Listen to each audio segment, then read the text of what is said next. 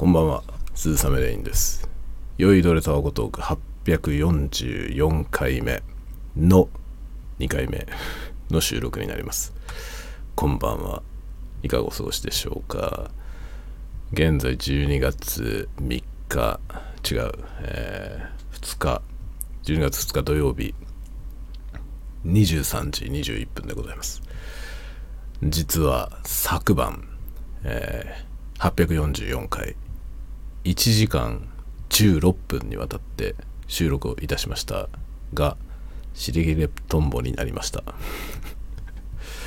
iPhone の充電が切れてえーまあ外部にですねこのねマイクを USB マイクを接続しているんですがその USB マイクへの給電ができなくなりまして録音のまあ本当に最終段階1時間16分喋ってましてもうそろそろ締めだなというところで締めのところ喋ってたんですが途切れました。でまあ締めが途切れただけなんでねそこの後を足して別に出してもいいんじゃないかと思うんですがまあ中途半端だったんでやり直すことにしました。それで今日でございますね。ちょっと待ってね今体勢を整えるね、えーちょっとね今、えーケイオス。ケイオスです。部屋がケイオスなんで。で今日はですね昨日の教訓を踏まえまして USB アダプターに外部電源を挿して電源を供給しながら録音するというバックアップを、えー用意しました。これで844回目の収録をやり直そうと思います。すごいですね。1時間16分も喋ったのにそれを丸ごとボツにしてですね全く新しく撮り直そうと思います。で中途半端だったのは尻切れトンボになったことだけではありません実は。内容も中途半端でした。なのでいっそのこと全部撮り直そうということで本日えー全く新しく取り直そうと思います。話題は踏襲していこうと思います。昨日喋っていた内容の、えープラスアルファ。今からですねそれを何を喋っていたのかというところから説明しようと思いますがまずは飲み物を用意しましょう。本日のマイクは、えー昨日使っていたものと同じものを使います、えーオーディオテクニカ AT20USB-X のミク初音ミクバージョンのやつです。それを使いましてこれからですね。昨日と同じ話題をいこうと思います。さあ何の話題かと言いますと「エヴァンゲリオン新劇場版総括」実は総括ではありませんでした。昨日。昨日喋っていたやつは、えーあのいくつだったっけな？400 841回目の時に「エヴァンゲリオン」の話をしました。その時は、えー僕はですね「エヴァンゲリオン」はもうあのリアルタイムでねリアルタイムというか再放送の時に初回の再放送1997年ですね多分。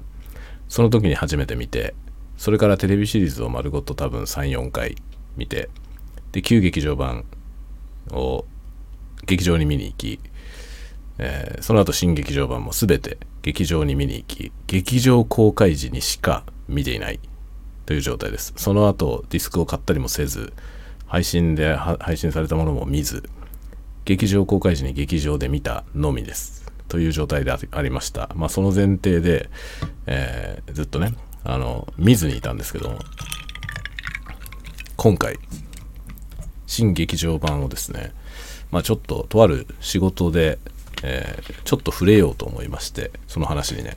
今回あの今ねこれから書く原稿で年末にですね、まあ、編集部からテーマを与えられていてでそれに関していろいろなたくさんのね10本から12本くらいの映画を紹介するんですけれどもその中にこの新劇場版を入れようと思ったんですが何しろ僕が見たのは劇場公開当時1回のみなので記憶が正しいのかどうかが分からずですね。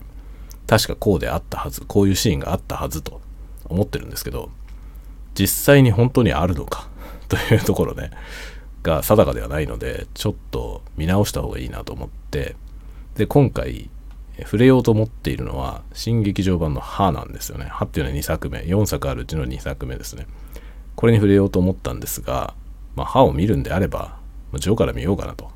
と思ってね。で「ジョー」を見た時点で841回目を収録しました。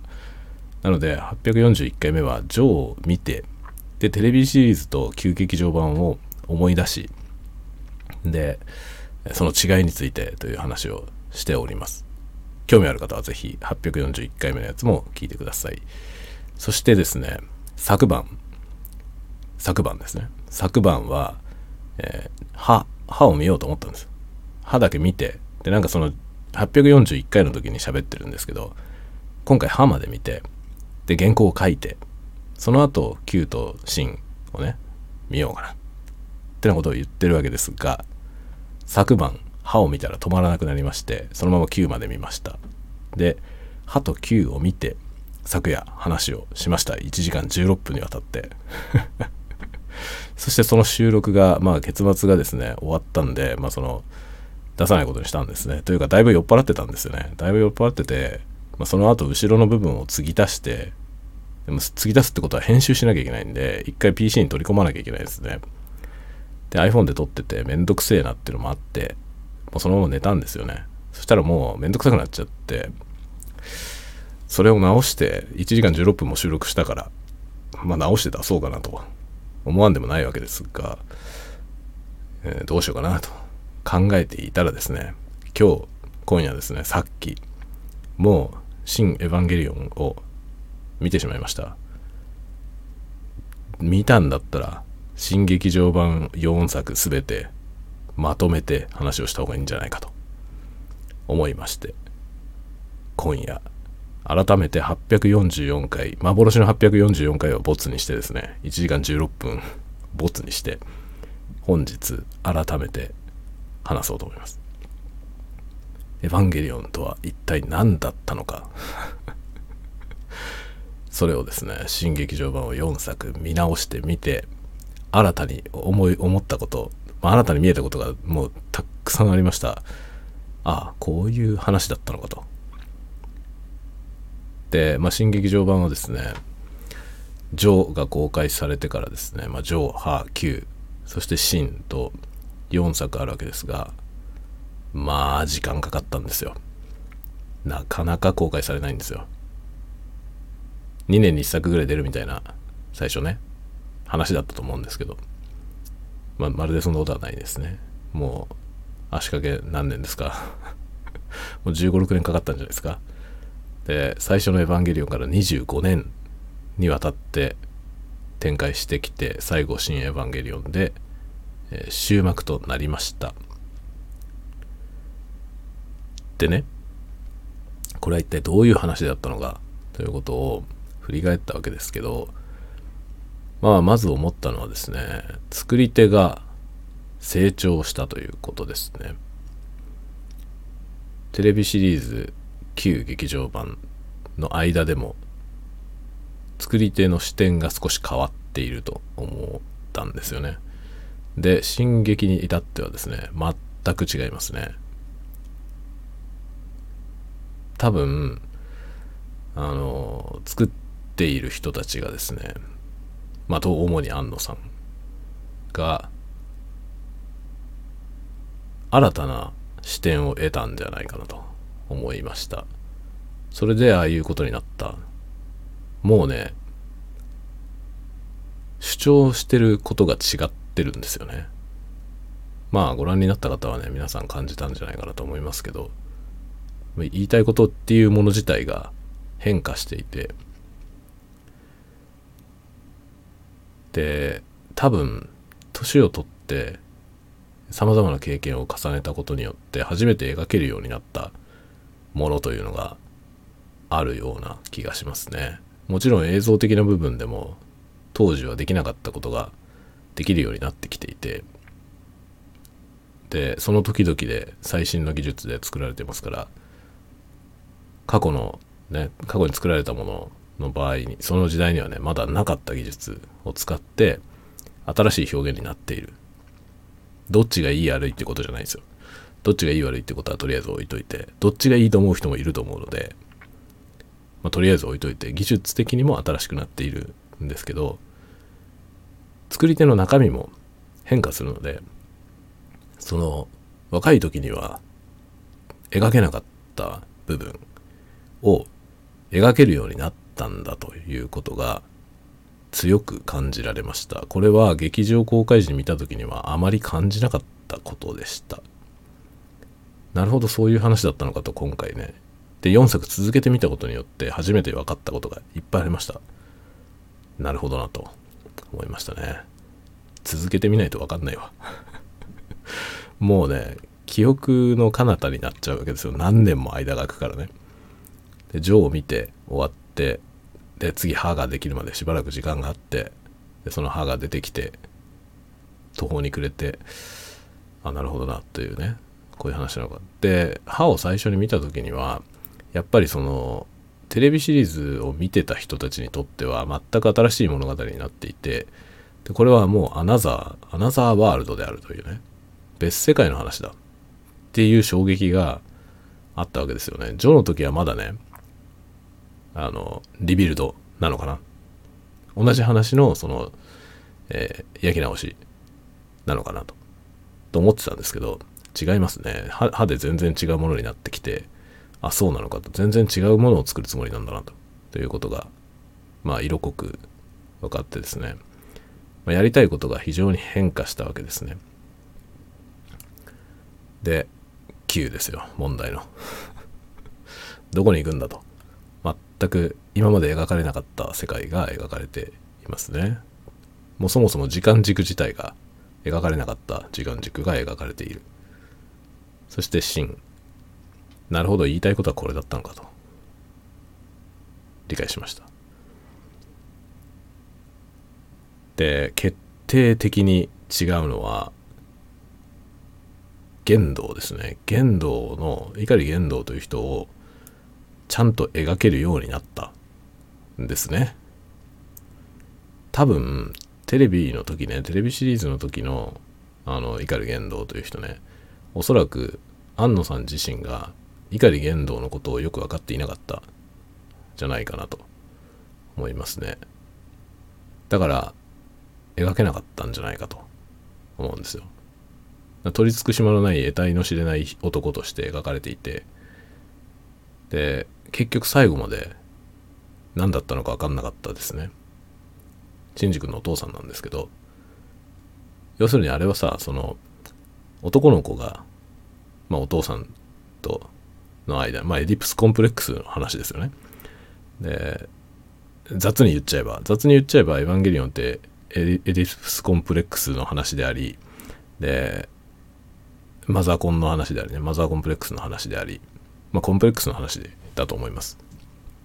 コンプレックスというのはあの、まあ、日本語だと劣等感のことをコンプレックスと言いがちですけどコンプレックスってもともとは複雑という意味でしょうその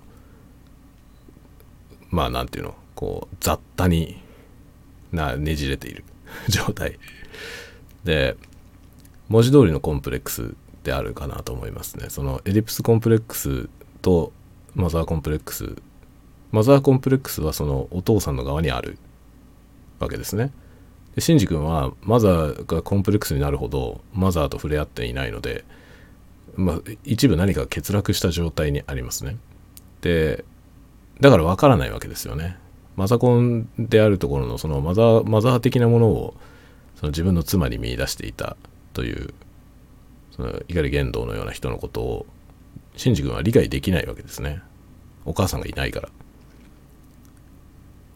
ら。最後までお母さんのことが、まあ、全然出てきませんね。シンジ君はお母さん不在の状態で、えー、分かんないので。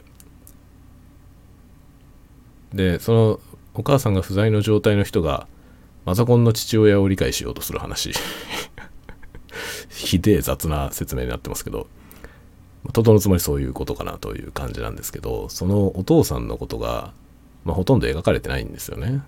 Q の方ではね、Q バージョンの方では。でも新劇場版になって特に「新エヴァンゲリオン」最終回のやつですねその中で父親というものが、まあ、対面するわけですね。最後もうクライマックスは父と子の会話になっている。あれは本来多分描きたかったものじゃないと思いますね。本来多分人類保管計画というものを描きたかったんだと思うんですよね。そのまあ人という種がこの先どうなっていくのか。まああれはさそのディストピア SF の一部でもあると思うんですけどその極論すればね個個であるから人というのがこう個であるからね分解していけば個人になりますね。で個人というのはインディビジュアルインディビジュアルっていうのはインディビジュアルディバイドできないもの。ってことですね。そのインインなんとかは否定であってそのディビジュアルではないという意味。ディビジュアルはもうディバイドできるという可能性の話なのでディバイド可能性が否定されているものつまりこれ以上分けられないものが個人インディビジュアルなんですけどその個であるっていうねとその突き詰めていけば人というのは個であるというところがその人の世の不幸の全ての原因であるという。この考え方は別に新しいものではなくて、えー、昔からありますね。なのでその個個であることを捨てれば平和になるという発想ですね。でそれを実現しようとするのが人類保管計画だと思うんですね。だから究極の平和を目指しているということですよね。過去にその闘争本能をその排除することによってね脳から物理的に排除することによって人の闘争本能を奪えば平和になるんじゃないかという、まあ、ロボトミーみたいな話ありました。だから究極的にはその人というのがその自由意志を持って行動していることがこの諸悪の根源であるという発想ですね。全てがコントロールドの世界になってしまえば戦争も起こらなければ争いもない。何も不満も何もない。完全に平等。という世界が来る。まあ来るでしょうね本当に。果たしてそれが幸せかっていうところが今までのね過去あまたの SF が描いてきたテーマだと思うんですけどエヴァンゲリオンっていうのはそこに人類保管計画っていうものを持ってきてそれを遂行する怒り言動という人物を描いている。と思いました。なのでそのねあれシンジ君のね話なんですけど物語を駆動しているのは言動なんですよね。でその主導権を碇言動から奪い返す話であったと。という意味では奪い返せてないんですよね。ずっと。今回初めて新劇場版で初めてシンジ君は父親を倒すわけですね。初めて。倒せたのは今回が初めてですね。つまり本当の意味で彼がエディプスコンプレックスを克服した話は新劇場版のみだと思います。新エヴァンゲリオンの時に初めて彼は父親を克服して大人になれたという話ですね。だから本当にねもう解きほぐしてしまえば新劇場版という話は何なのかシンジ君の成長物語です。ただの。ただのシンジ君の成長物語。思春期の少年がいろいろと思い悩みいろんなことになり、まあ、世界系個人が直接世界にコミットしてしまうという世界系特殊特有のね。まあその世界系という言葉が出てきたのもきっかけがエヴァンゲリオンだったんじゃないかと思いますけどその世界系の代表格としてのエヴァンゲリオンが一人のたった一人の少年であるところのシンジ君をまあ悩ませるわけですよね。世界系だから。彼はただの14歳の少年なんだけどその彼がの一つ一つが世界を左右してしまう。そしてまあ取り返しのつかないことになってしまい彼はその責任を背負いきれきれるわけがなくまあ悶々とするわけですね。中二病ですよ。その その中二病を経てそれを克服して彼が、えー、次のステップに進むということを描いていた。描いていたのはなんとなく分かっていたんですがそののねなんかあまりのその何て言うのかな想像を超えたストーリー展開に結構翻弄されてしまっていてですね。僕は1回しか見てなかったのでその1回見ただけではそのそこに隠されていた本当の意味がよく分かっていませんでしたね。そういう話だったなと思ったんだけどそうではないね。そのただそんなシンプルな話ではなかったですね。ででもねいろいろこう見ていって思ったことはやっぱりそのね明快にその成長するということが描かれるわけですけどあの今回ね今回見て気づいた一つ重要なことを見落としていたものに気づいたんですけど最後のその「新エヴァンゲリオン」の一番最後のところでね、まあ、クライマックスのあのお父さんと対決するシーンですねその時にその虚構と現実の境界を超えるみたいなことを言ってるんですよね。そうだったのかと。で、新エヴァンゲリオン多分ご覧になった方はもう僕も初見の時に一番印象に残ったんですけど最後エンドロールラストシーンが終わってエンドロールに入ったところで実写の映像になるんですよね。で本編はまあアニメなわけですけど時々写実的な CG が描かれるるんですね。時々。CG も結構アニメっぽい作画っぽい CG をメインで使ってるんですけど時々実写っぽい CG が入るっていう感じになっていてブレンドされてるんですけどね。それが最後の方のシーンでその虚構と現実の境界を越えてその保管される、まあ、つまりは虚構と現実に分かれていてその人間という生き物は現実の世界で物理的に生きているけれどもその虚構の方で精神がね精神世界の方でその何ていうの補っているで成立しているみたいなことなんですよね。で薫君との再会した後のところとかでもその薫君がそのああ君はリアリティの方でねすでに立ち直っているんだねみたいなことを言っていてその精神世界の映像とその現実世界のねまあ現実世界っていうのは作品世界の中の現実世界のシンジ君とその区別して話をしてる薫君が。でイマジナリの方の世界でこう君はねそのいろいろなことを克服してこう次に進めるようになったわけではなくてリアリティの方でもうすでにね克服できているからもうイマジナリーの世界はこう何て言うのそこで支えてあげる必要はないないんだねっていうことにつながっていってるわけですよね。そうやって考えた時にねそもそもアニメっていうものは虚構の世界のものででアニメのキャラクターというのは基本的に年を取らないんですよね。年を取るということはリアリティなんですよ。それはなんかあのいろんなところで言及される話ですね。例えばドラえもんのび太くんは永遠に小学生ですね。もうあの作品は50年ぐらい続いているわけですけど。永遠に小学生。誰もそれを不思議に思わないですね。虚構ない人物なので成長しないことが普通であると。ということなんですね。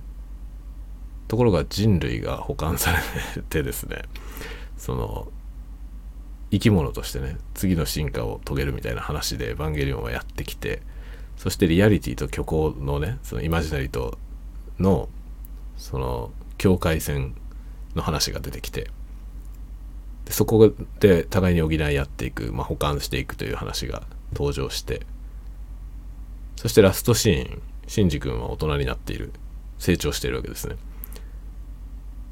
だから本当に物語が終わったということですね。その物語を終えるための一番のその特にああいう虚構世界のねお話を終わらせる一番の方法は主人公に年を取らせることだと思いますね。例えばプリキュア。プリキュアは中学生ですね大体。で女の子が変身して戦います。そしてオールスターズとか言って最近は映画で共闘しますね。いろんなシリーズのプリキュアが。誰一人年を取っていません。ああいうもんです普通。あれは年を取った姿で出てきたらそこで物語が終わるんですよね。ファンタジーがそこで終わる。なのでエヴァンゲリオンを本当に終わらせるために何をすればいいのかシンジ君が年を取る。ということだと思うんですよね。そしてラストシーンで成長したシンジ君が出てくることによって視聴者は厳然とですねここに終わりがあるということ。痛感するわけですよね。本当に終わりなんだという。終わりました。本当に。本当に終わらせた。そしてその成長したことによってその先の未来が予見される。そうか。この先に生きていくんだな。そしてやがて死ぬんだなということですね。虚構の生き物は死にませんので、え、キャラクターは永遠に生きていくものです普通は。だけど年を取ったということはその先にある死を感じさせます。だから永遠の存在ではなくなった。そのことによってキャラクターが多分救済されたと思いますね。なるほどと思いました。そういうことだったのか。そういう終わり方だったのかっていうね。ことを思いましたね。なるほどっていうね。で彼はまあエディプスコンプレックスを克服し父親を自らの手で打倒しかつ救済しそしてずっと失っていたその母のことも最後に見つけそうかと。自分の中にね母にから受け継いだものをちゃんと認識した。それはそうなんですね。みなしごだろうとなんだろうと絶対に人は母親から生まれているはず。今のところ。エヴァンゲリオンの世界でもそうですね。でエヴァンゲリオンの世界にはそうでない人間も出てきますので、まあ人間ではない。厳密に言うとその人たちは人間ではないんだけどそういうキャラクターも、まあ、出てきますね。綾波レイみたいな。母から生まれたのではない人というのも出てくる。けれどもほとんどの人は母から生まれている。その母を知っているか知らないかはまた置いといてですね。知っていると知らず知っていないとにかかわらずみんな母親から生まれている。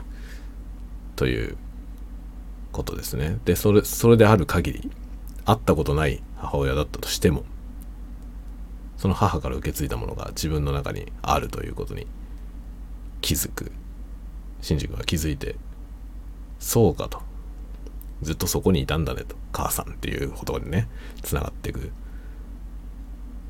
そしてまあいろんなものを克服して彼は大人になりますね。結局のところその世界系のね 世界系の中二病の話であのまあ世の中世界と全部を背負ってしまうようなことになってしまった人がいろいろ克服して次のステップに進んでいくという話であるわけですね。で最後の最後まで僕にわからないことが1点あるんですがマリという人 あのマリという人は何なんでしょうか？あのマリという人をどういうふうに解釈すればいいのかが全く最後まで分かりません。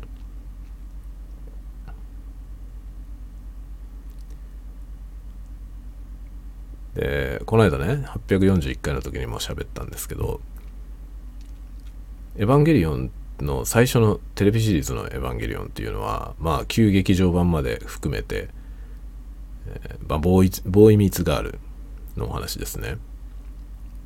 ボーイはもちろんシンジ君碇シンジ君ででガールが2人いるわけですね。ヒロインが綾波レイとアスカ・ラングレーという2人がいて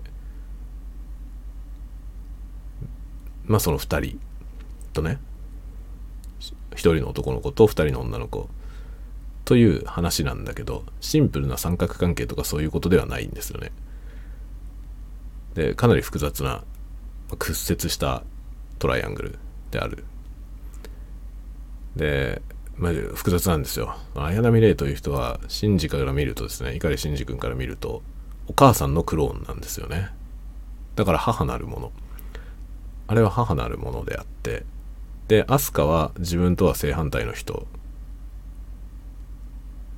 でどこか似てる部分もあるけれども、まあ、全般違うんですね。全般逆さまの性格をしている人。自分から遠い存在ですね。でも遺伝的におそらく遺伝子的な意味合いでベストなパートナーなんですよねああいう人。彼にとっては自分の持ってない要素を持っている人物でも根っこの部分でちょっと近いところがある人なのでそういうまあ要するに自分が子孫を残すという発想でいけばパートナーとして選ぶべき相手がアスカだと思うんですね。で旧劇場版っていうのはそのマザコンのお父さんがそのねその自分の妻の似姿として作ったクローン。妻のクローンですね。妻のクローンなんだけど年齢的には自分の息子と同じ年の少女なわけですよ。そこに帰るという変態の話です。ね その盗作した変態がそのお父さんがね盗作した変態で。でその妻の似姿として作った少女に入れ込んでですねそこに帰ろうとする話。でそこに、まあ、自分のねそのそれ以外の全ての人間を巻き込んで一つになろうと。人類を補完して一つになろうと。そういう そういう話。で旧劇場版はそこにそこからこうそれを拒否して拒絶して嫌だと。俺はその父さんのやってることに加担したくはないと。と言って拒絶してそして飛鳥を選んでシンジ君と飛鳥が全ての人間がいなくなりその全ての生物がいなくなりというね新しい世界のアダムとイヌブになったという話だったわけです。ところがこれがですね新劇場版になるとややこしい話になりました。アスカとシンジ君の間に避けられない壁ができてしまったわけですね。時間という。それによって2人にお互いにかつてはきっと何らかの行為を抱いていたけれどももうそれは終わったという領域になってしまってるわけですね。なので選ぶべき相手じゃなくなってるわけです。新宿にとってアスカという人はもはやそういう対象ではなくなってるわけですよね。まして綾波レイはもういないしいないし母親であるし自分のね。母なるものであるしそしてその母なるものについては彼はもう克服するも何も最初からあまり求めていない。むしろそれを求めてるのは自分の父親の方であってただ父親に関しては彼はいろいろと屈折した感情を持っている。それを何とかしなきゃいけなくて今回新劇場版ではそこを克服して彼は立ち上がったわけですね。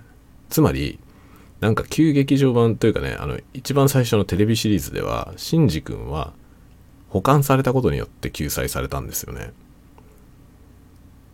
一人じゃない。という自分は一人じゃない。ここにいてもいいんだというね。その安心を得たわけですよ。ところが急激の時に能動的に自分の未来を掴んだわけですよね。アダムとイブになるんだという中二病。自分の好きなことね。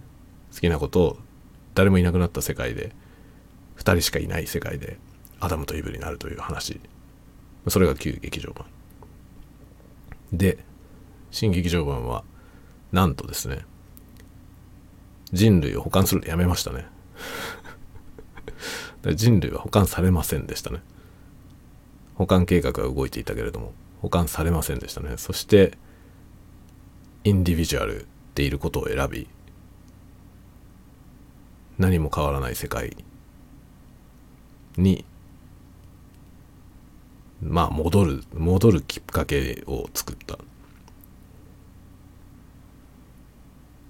あれは人類をねその次のステップに進化させるべく動いていた碇玄道まあ碇玄道はそういう大義名分のもとですね。ただ単に自分の奥さんに会いたいという死んでしまったというかどっか行っちゃった消えてしまった奥さんにもう一度会いたいという。ただそれだけの願いを叶えるべく地球を滅ぼしたわけですけどね。そういうむちゃくちゃな話を経てやっぱり全部ご破産元に戻そうという決断決断をしたわけですねシンジ君が。だから人類は保管されなかったし進化もしないし、えー、もう一回やり直す。どっちかというと文明が吹き飛んでやり直すことになった。で本当に戦後のバラックみたいな状態の村が描かれそっからみんな立ち上がっていくんだとというね。本当に昭和ですよね。昭和のあの戦後昭和の戦後を描いている。感じなんですよ。昭和の戦後みたいな風景が描かれていて。つまり戦後なんですよね。あのまあ、フォースインパクトをギリギリのとこで食い止めてその後を生きていく人たちっていうのは戦後なんですよね。でこの2020何年まあ2000あれ何年だろう？新エヴァンゲリオンは。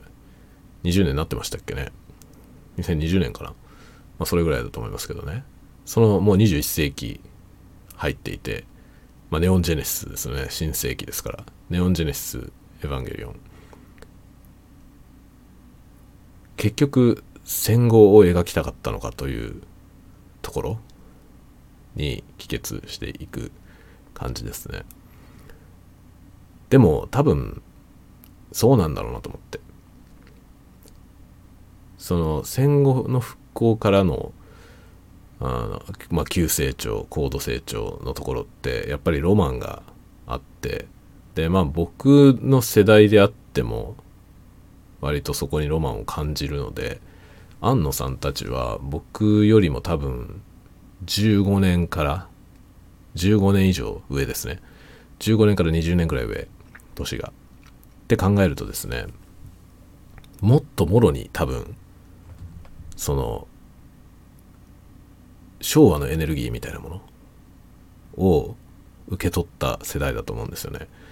でそういう人たちにとってあの時代ってものすごく魅力があるんですよね。僕にとってもそうなんですね。でそれはどの辺の時代かというと1960年代の後半から70年代ぐらいまでですね。80年になる前ぐらい。でその時代の何が魅力なのか。ウルトラマン。ウルトラマンなんですよね。で僕もウルトラマンの世界観ウルトラマンとウルトラマンを作っているメイキングの世界観っていうのがものすごく好きでそこに憧れをめちゃめちゃ感じます。ウルトラマンって何がいいのかってウルトラマンに出てくるのは60年代70年代初頭くらいの日本なんですよ。科学特捜隊科学特捜隊がありウルトラ警備隊があり。その時代の東京描かれるわけですね。東京神奈川まあ箱根辺りがよく描かれてますね。なので第三新東京市は箱根にありますね。まさにまさになんですよ。描きたかったのはウルトラマンの世界に描かれているもの。でエヴァンゲリオンがウルトラマンの影響を受けてるっていうのはもういろんなところで言及されていてそもそもあの立ち姿がウルトラマンっぽいしで特に今回新劇場版になって暗い景色の中に「エヴァンゲリオン」の一部分が光っていてこう浮かび上がるというね。あれまさにウルトラマンとバルタン星人が戦ってるところ。当時のカメラでその明るく撮れないからああいう風になっていたわけですけど暗がりの夜のシーンの中でバルタン星人とウルトラマン互いに目が光っているという状態でね。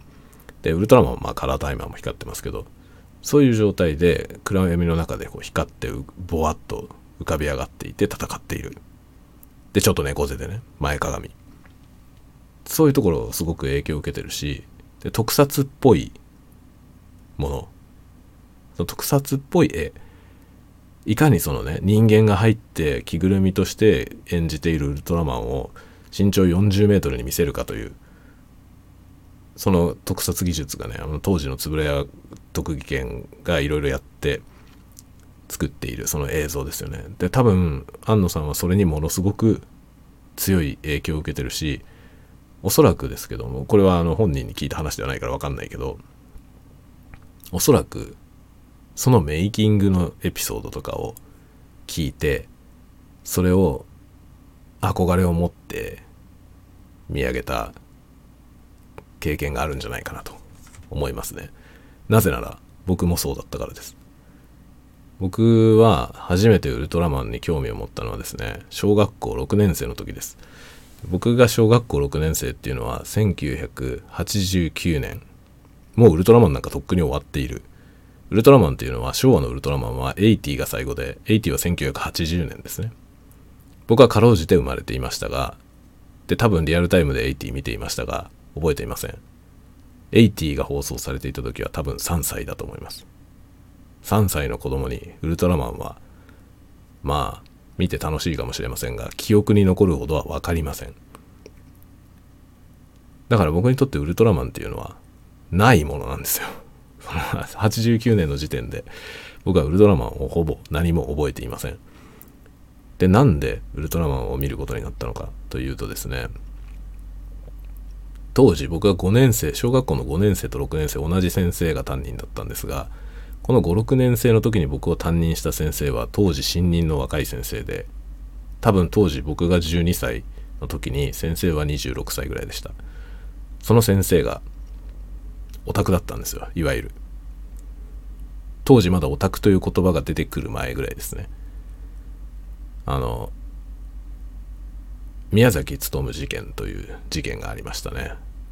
幼女連続殺人事件。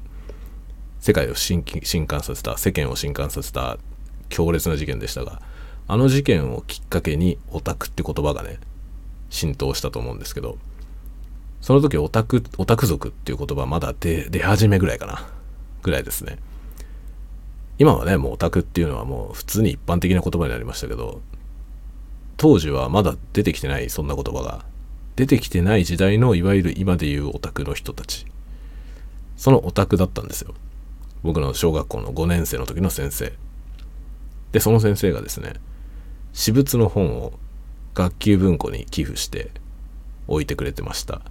その中に「ウルトラマンを作った男たち」という本があったんですよ。で僕はそれを読んだ。なのでウルトラマンを見る前にウルトラマンのメイキングのエピソードを読んだんですねでこのものづくりのその熱量みたいなものねめちゃめちゃ憧れたんですよその当時すごいと思って、ウルトラマン、こんな人たちが作ってるウルトラマンを見てみたいと思ったそしたら、夏休みにですね、夏休み子供スペシャルとか言って、最初のウルトラマンのエピソードを抜粋してテレビでやったんですよ。なんというこのタイミング。僕がウルトラマンに興味を持ったタイミングで、ウルトラマンのその抜粋スペシャル番組が夏休みにやられるという。で、それを僕はひたすらビデオに撮ってでビデオに撮ったその数少ないエピソード全部で8話分ぐらいだったと思いますね。最初のウルトラマンのうちの 8, 8話分ぐらい。抜粋したやつですね。それを見て何度も見ました。何度も見てそこに当時の東京が出てきますね。1967年の東京。が出てきていてあとはミニチュアのセットですけど、まあ、箱根の山が出てきてでそれぞれの人たちがものすごい熱い思いを持ってあの映像を作っていてでその熱量感みたいなものをすごい強烈に感じたんですよね。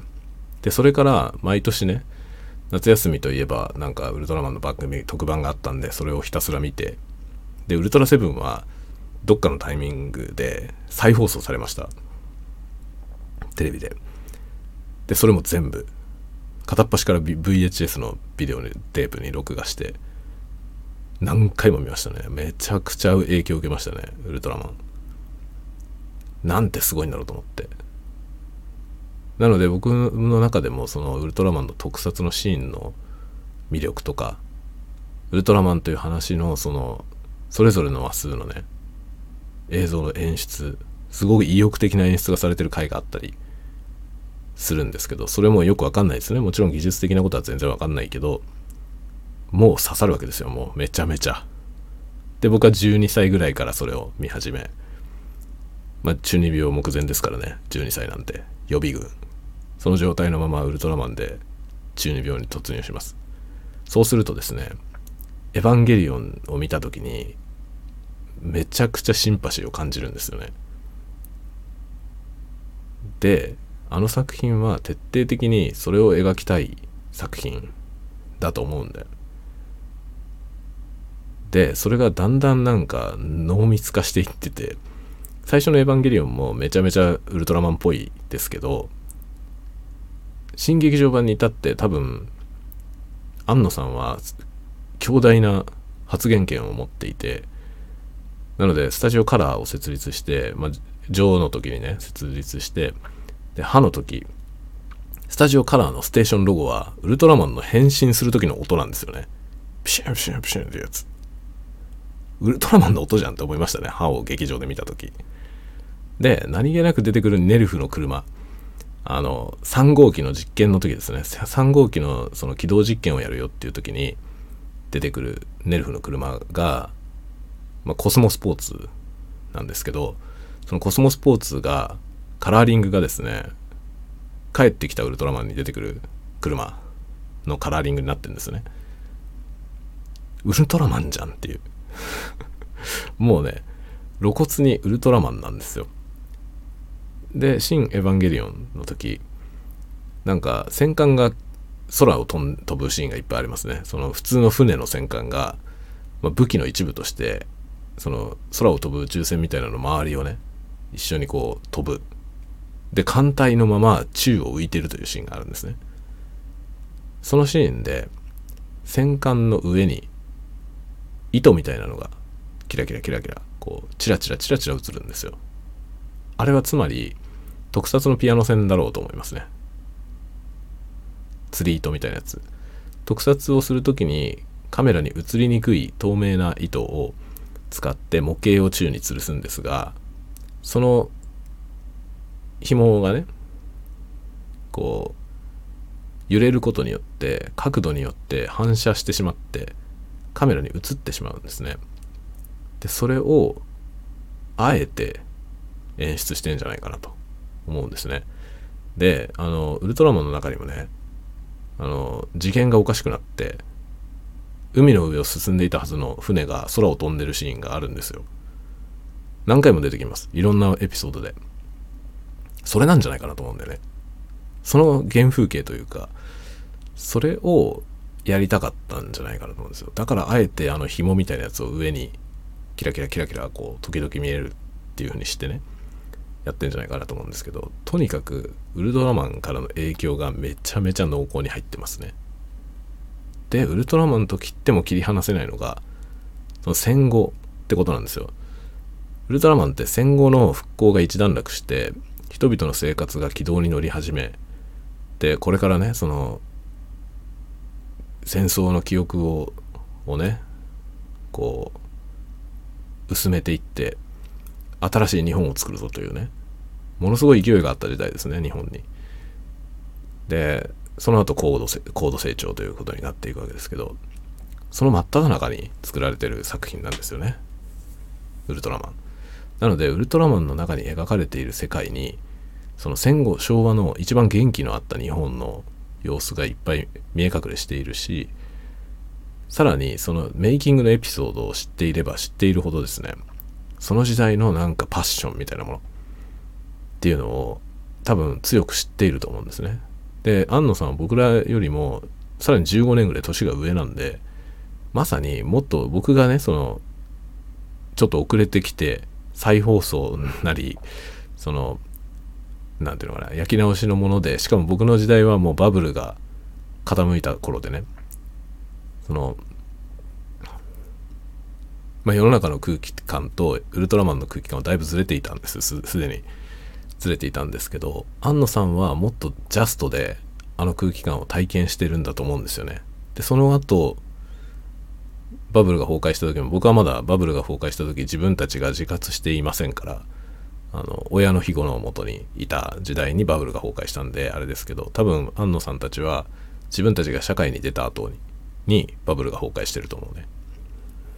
でそうするといろんな希望がなくなっていく世界ででも自分の好きな作品の中にその熱量のあるねパッショネイトなものがいっぱい見え隠れしていてそこに対する憧れはずっとありそして自分の作品が、まあ、バブルが崩壊した後に、まあ、大ヒットしましたね「エヴァンゲリオン」そういうような経緯を踏まえてそしてこの令和ですよ。令和の時代になってその「エヴァンゲリオン」の最後の形として庵野さんが一番描きたい世界は何だったのか。戦後だったんじゃないかなと思いますね。それであの戦後を見せたかったんじゃないかなと思うんですよ。だから希望に満ち溢れてるんですよね。新エヴァンゲリオンって初めて僕は思ったんですけど今までのエヴァンゲリオンの中で一番希望がありますよね。その小さな希望が。だから世界のほとんどが滅んでしまってあのごく限られたエリアで自給自足みたいな生活をしてるんですね人々は。だけどそこに希望があるんですよね。でさまざまな生命のあのあれですね。箱舟としてねそのブンダーという船があってその箱舟としてのその種の保存の保存するためのシード、まあ、種ですよね。種族それぞれの種種が衛星軌道上に保存されていてですね。で乗組員たちはその希望の土地にみんな避難できてですね。あそこにみんな根を下ろして暮らしていくという未来が見えるわけですよね。一末の希望なんですよ。保管された新しい人類じゃなくて子としての一人一人がねそこのその場の、まあ、いろんなものがもうなくなってしまっているところでやり直していくというね。やり直していくことにものすごく希望がある世界。戦後なんですよあれ。戦後からやり直す。実はですねあの押井守監督僕は押井守監督大好きなんですけど押井守監督が「パトレイバー2」という作品の時にキャラクターある人物にですね登場人物にこの国は戦後からやり直すことになるというセリフを言わせているんですね。そこでは戦後からやり直すということは否定的に捉えられている。いるんですが庵野さんが描いた世界は戦後からやり直すことが希望であるという。一旦全部ご破産になってね。今の世界もうでもこれはもう滅ぼすしかないんですよ。この今の世界の鬱屈としたこの状況を何とかするためにはね一回滅ぼすしかないと いう話で。でエヴァンゲリオンはそれが滅んじゃった後の世界の話なんですよね。もうセカンドインパクトで一回滅びかけてその滅びかけた後の世界をずっと描いていてで最終的にもっとさらにその滅びが進んでですね本当にごく一部の人しか残っていない。けれども「新エヴァンゲリオン」では人間以外の生物もいっぱい描かれてますね。命の方ががね。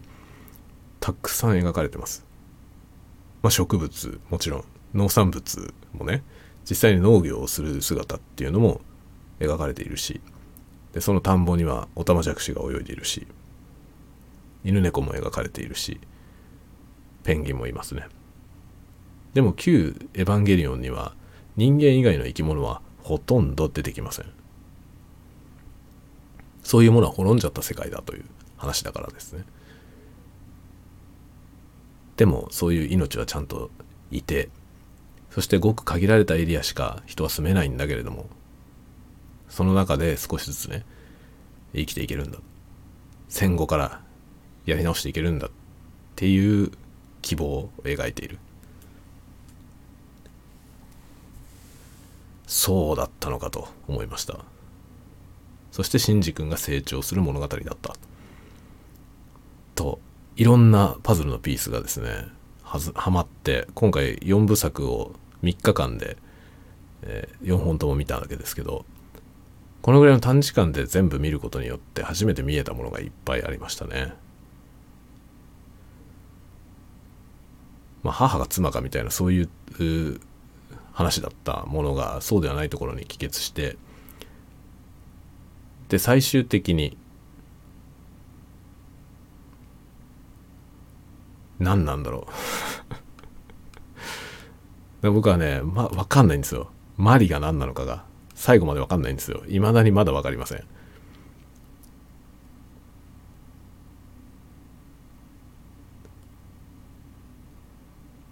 まあ飛鳥とはもうどうにもならないっていうことはどうにもならないと思うんですけど。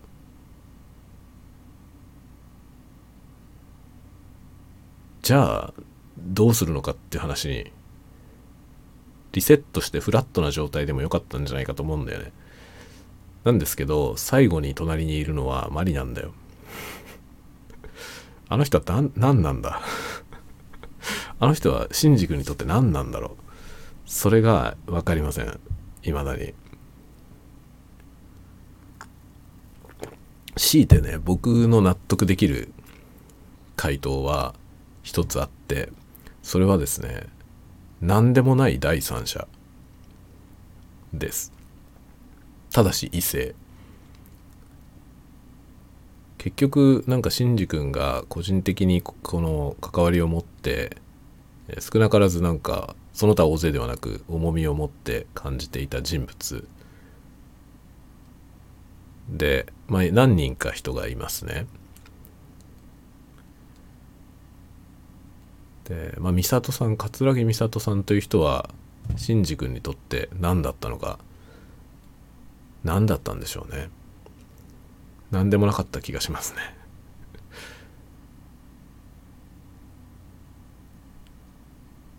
そのあの人よく分からなかったですね。で綾波レイはまあちょっと気になる存在ではあったけれども多分近すぎる。まあ、遺伝子が近いからね。母親ですからね自分の。自分の母親の遺伝子をそっくり持っているクローンなんで彼にとってはまあ遺伝子的に見れば近すぎる相手ですね。で遺伝子の遠い相手として異国からやってきたアスカ性格も正反対のアスカこの人の方がパートナーとしてはふさがしかったと思ったしそういうことが旧劇場版では描かれていたんだけれどもそれがあまり納得できない形で決裂しますね。そしてマリなんですよ。何なのマリは。マリは誰なの？そこはよくわかんないですよ。で結局僕はどうやって納得しようかなと思って見てるわけですけどシンジ君にとってマリっていう人は何の感情も抱いてない相手だと思うんですよね。で何の感情も抱いていないからこそ自然にそばにいられるんですよね。で結局そういう人といることがいいんだということなんじゃないかな。あのあとあの二人どうなっていくのかまあ落ち着くところに落ち着くんだろうなという感じだったよねラストシーンはね。ででもこれって真理かなと思うんですよ。よくなんかそのどんな相手と結婚するかっていう話の時に何が一番重要な要素なのか。僕はタイミングだと思うんですよね。相性とかそういうことじゃなくて。例えばものすごく好きな人がいたとして。こういう田舎になったとして。時期が早すぎればやはり終わると思うんですよね。遅すぎればまあそういうことにならない。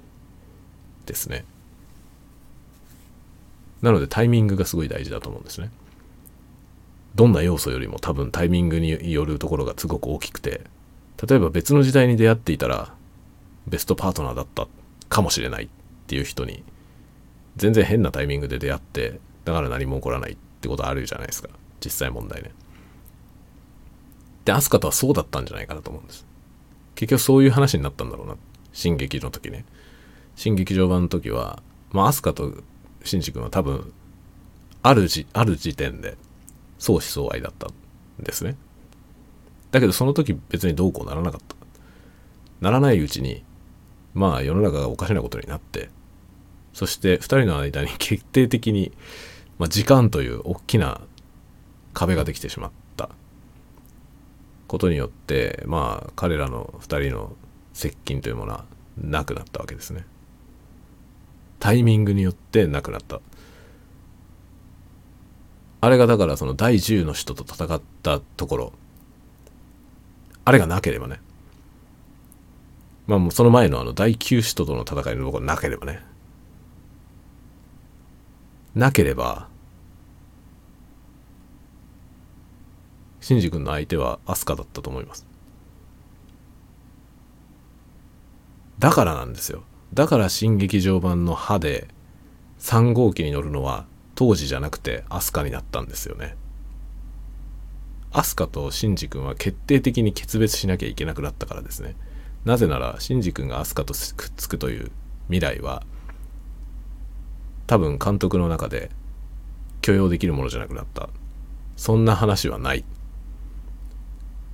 つまり何かというとねそれは極めて中二病的だからですね。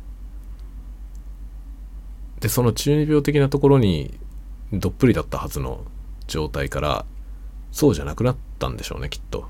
視点が。だから父親のことも描けるようになったしシンジ君の未来っていうものがそのシンジ君的中二病的なところから脱却してシンジ君は成長するんだと。成長するとアスカと一緒になる未来はないということですね。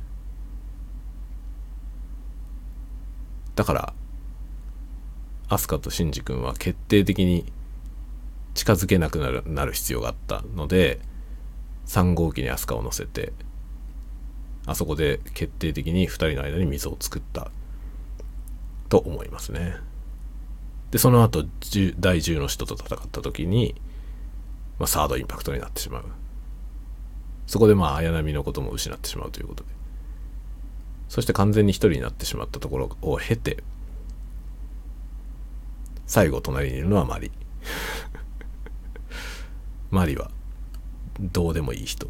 シンジ君にとって今のところどうでもいい人。別に好きでもない。ただ頼りにはした。頼りにしましたね最後ね。マリが迎えに来てくれることを信じて彼は戦いましたね。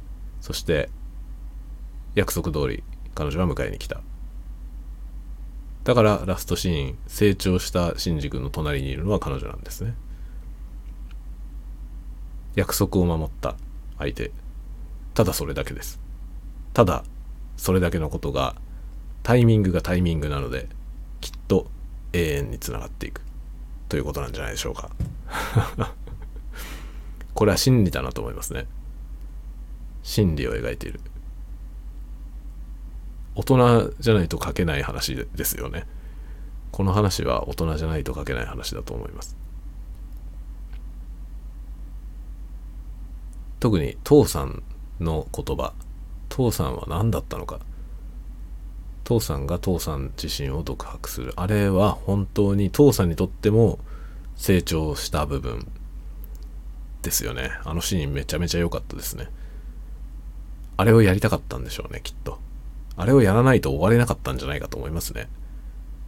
エヴァンゲリオンという作品を終わらせるのに多分碇玄道自身のあの独白絶対に必要だったと思いますね。あれがないと終われない。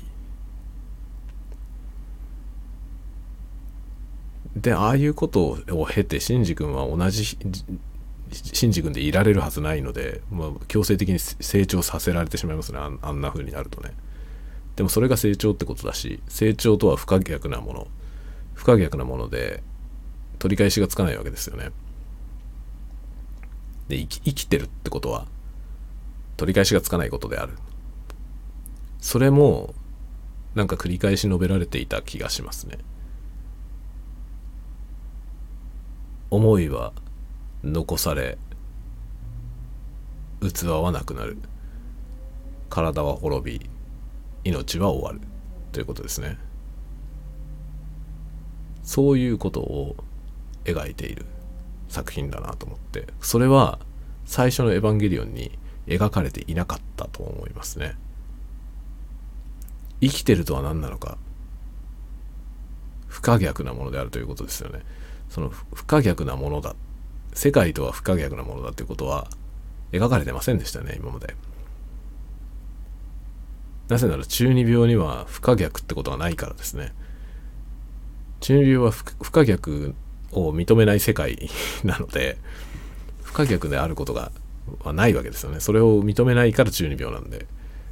その認めない中二病の世界に閉じていた「エヴァンゲリオン」という物語が作り手も大人になったことによって開かれた気がします。そしてちゃんと終わった。なんかね物語をきちんと終わらせるっていうことはまあ僕はねなんかアマチュアですけど小説書いたりするんですけど小説を書くときに必ず言われることですね。作品を始めることは誰にでもできるけれども終わらせるのは難しい。終わらせた人だけが作品を手にすることができるわけですよね。作品っていうのは作り上がって初めて作品だから。連載の途中で終わってしまうなんか途切れてしまったものって終わりきってないので作品と言えないわけですね。ちゃんと終わらせることができて初めて作品になるわけですけどエヴァンゲリオンという作品を終わらせるためにはやっぱりあの主人公を成長させるってことは重要だったと思いますね。で成長は不可逆だから主人公が何かを克服して成長してしまったらもう後戻りできません。それをしないと終わらない物語になるんですよ。だからドラゴンボールのようにドラゴンボールは強い相手が出てきてそれを克服することで悟空は強くなっていきますよね。ところが強くなった悟空物語を続けるためにさらに強い敵が出てきてさらに強くなる。そしてそれが行き着くところまで行ってしまってあんなインフレが起きました。あの作品ね。もうだから終わらせることができなくなるんですよねああやると。なので何かを克服して成長してかつ年を取る。年を取るといろいろなものが終わりますから不可逆ですから。その不可逆な要素を持ち込んだことによって物語がちゃんと閉じることができる。なんかいろんなことをね学んだ気がしました。エヴァンゲリオン新劇場版。めちゃくちゃ面白いです。めちゃくちゃ面白いですね。まあ僕は相変わらず一番最初のテレビシリーズが好きです。いろいろなものが放置されてて物語は終わっていませんがあの作品には語るべきことがものすごくたくさんあってそれが面白いから僕は大好きですね。ただ新劇場版は圧倒的だと思います。どっちが好きかとかいうことを超越してものすごい作品だとは思いますね。これはなかなか作れないと思う。本当に。こういうふうに終わらせるっていうアイデアをどのタイミングで安野さんは得たんでしょうね。それを知りたいですね。ジョーを始めた時にこの結末をちゃんと考えていたのか。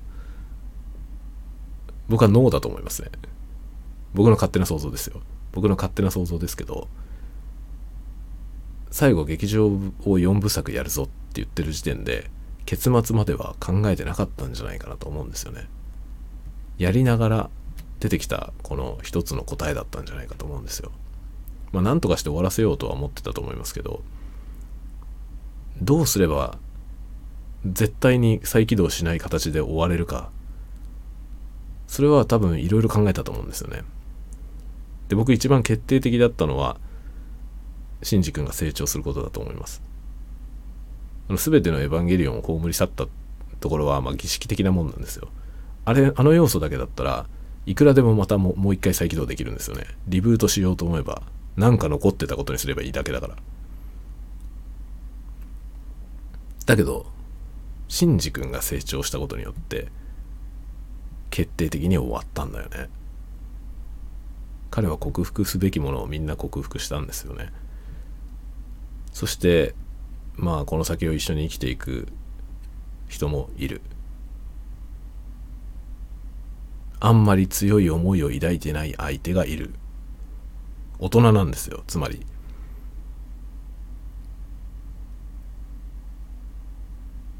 だこれはいいいいんですよねとても。だからシンジ君は言動みたいなことになんないんですよ。盲目的になんかめちゃくちゃ愛してしまっている相手じゃないからですね。そういう相手と結婚してしまうといろいろ間違った状態のままの人間になって怒り言動になってしまうんだけどシンジ君にとってマリっていう人は別にどうでもいい人だった。最初からね別に何とも思っていなかった人です。マリのことを多分好きだと思ったことはないと思いますね。今までのシーンでは。そしてこれからですよねきっと。彼女のことを好きになるのは。大人なんですよだから。大人の恋。なるほどなって感じですよね。それが大人だよな。だからまあ綾波が母であり飛鳥が妻であると思っていたので僕はそういうふうに見ていたのでマリは何なんだろうと思っていましたが飛鳥は妻じゃないんですよね。飛鳥は恋人なんですね。そしてマリこそが妻なんだなと思いました。これは男という生き物がね、まあ、今こうジェンダーがどうたらっていうこういう世界において男という生き物っていうこの言い草がものすごく古いことは自覚していますがあえてエヴァンゲリオンに描かれているものとしての男としてっていうねその男という生き物あえてでかい主語で話してますけどその男という生き物が生涯その避けられない影響を避けられない女が3種類あるということだと思いますね。母と恋人と妻。おそらくこれですよね。でこれが一つ欠けたことによりおかしなことになるわけですよね。多分どれか一つでも欠けると何か屈折した男になる。じゃないかなと思いました。そういうことを言ってんじゃないかこれは。だいぶたわごとだと思いますよ。だいぶたわごとだと思ってるけど。だけどそう読むことができるよね。でシンジ君は母を持たない状態だったんですよね。お母さんのことは覚えていない。覚えていないんだけれども確かにお母さんはいてでエヴァンゲリオンはお母さんなんで言ってみればねずっと母に抱かれていた。でそのエヴァを捨てて、まあ、全てのエヴァンゲリオンは廃棄したわけですからそれを捨てて母と母から旅立ったわけですね。母と決別した。そして飛鳥は、まあ、一頃焦がれた相手ですね。恋人。飛鳥と恋仲になったことはありませんけどね。ありませんけどまあ意中の人であった。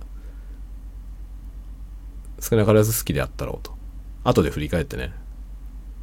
僕はあの頃飛鳥を好きだったと思うよっていうことを言ってましたけどきっとそうだろうと思いますね。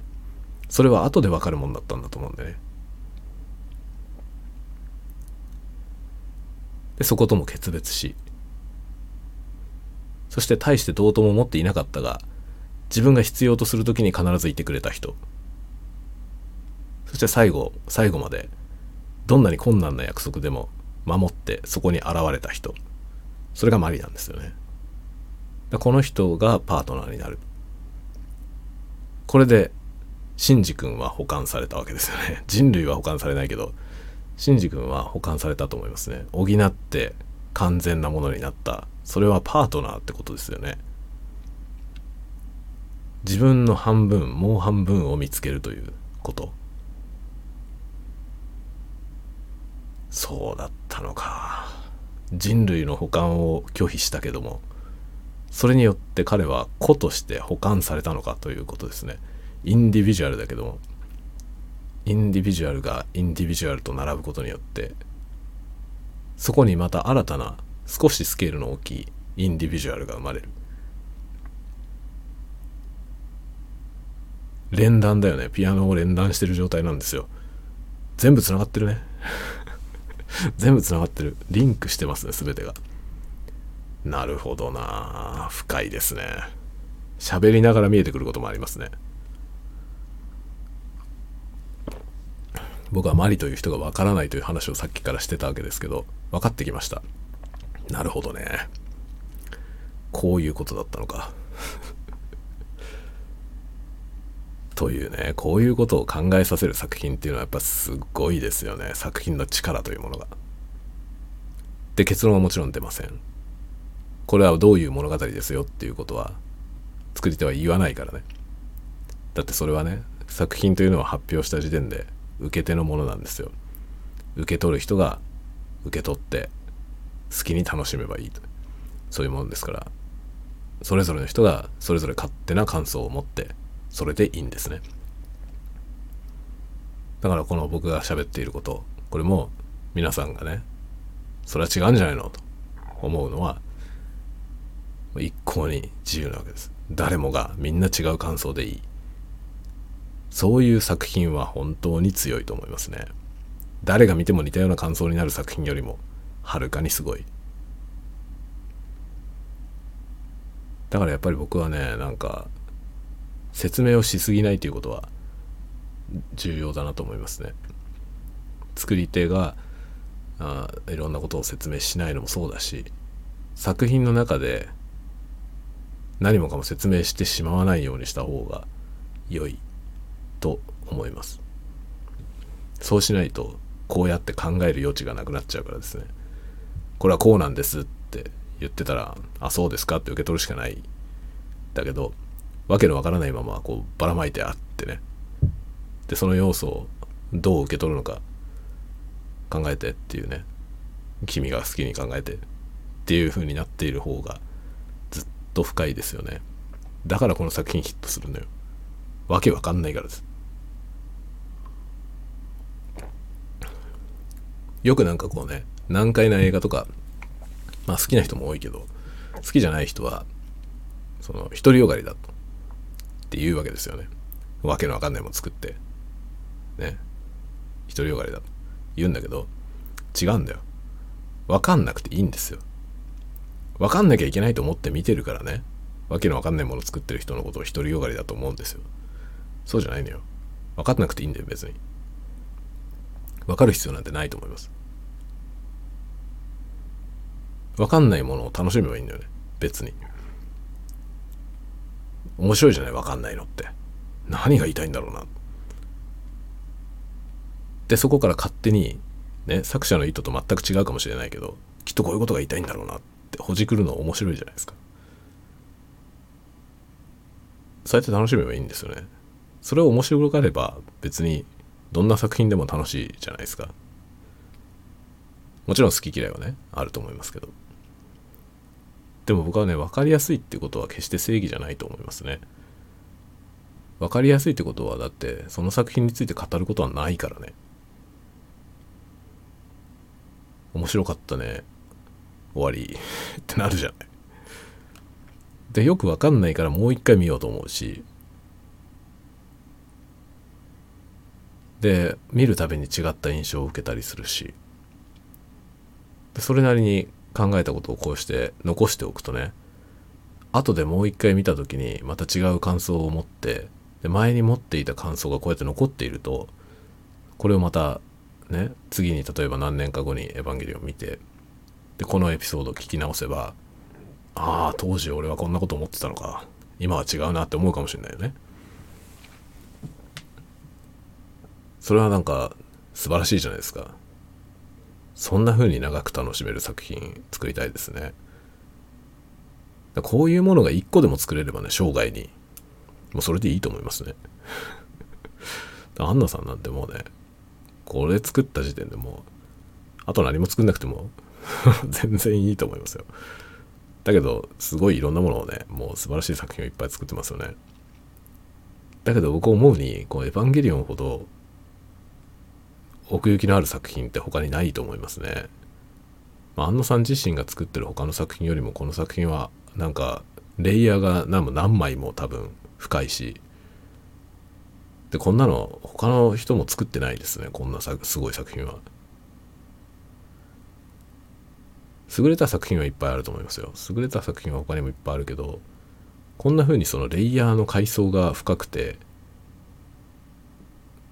見るたびに全然違う印象を受けるみたいな作品ってなかなかないと思うね。だからそういう意味でこの作品はねやっぱり金字塔だと思います。日本の日本映画の金字塔だと思いますこれは。という感じで。今日も1時間20分にわたって エヴァンゲリオンのことをしゃべくり倒しております。そろそろ終わろうかなと思いますね。あのねこの話は本当にいくらでもできます。いくらでも。だからテレビシリーズなんて1話ごとに喋ったら1話につき1時間ぐらい喋れると思うよね。本編が30分しかないのに。30分というか30分の番組だから賞味22分しかないんですよね。本編賞味22分を1時間ぐらい喋れるね。というね。こういう作品ですよもしまだ見たことがないという人もしいたらまあもう見たことがないという人がこんなとこまで聞いてないと思うけど もしいたらぜひ Amazon プライムで無料で見れますから今。まあプライムに加入してればってことなんで、月額5、600円の払っていればね、えー、全部見れますから、4作ともぜひご覧になっていただきたいなと思いますね。一生喋っていられるぐらいのすごい映画体験ができると思います。本当にこの作品のことは語って語り尽くせませんから僕はこの一生この作品のことを喋っていくと思います今後も。すごいよ本当に。というわけで皆さんも機会があればぜひエヴァンゲリオン見てください。めっちゃすごいから。ではではではまた次回のタワゴトークでお待ちしております。おやすみなさい。おやすみなさい。おやすみなさい。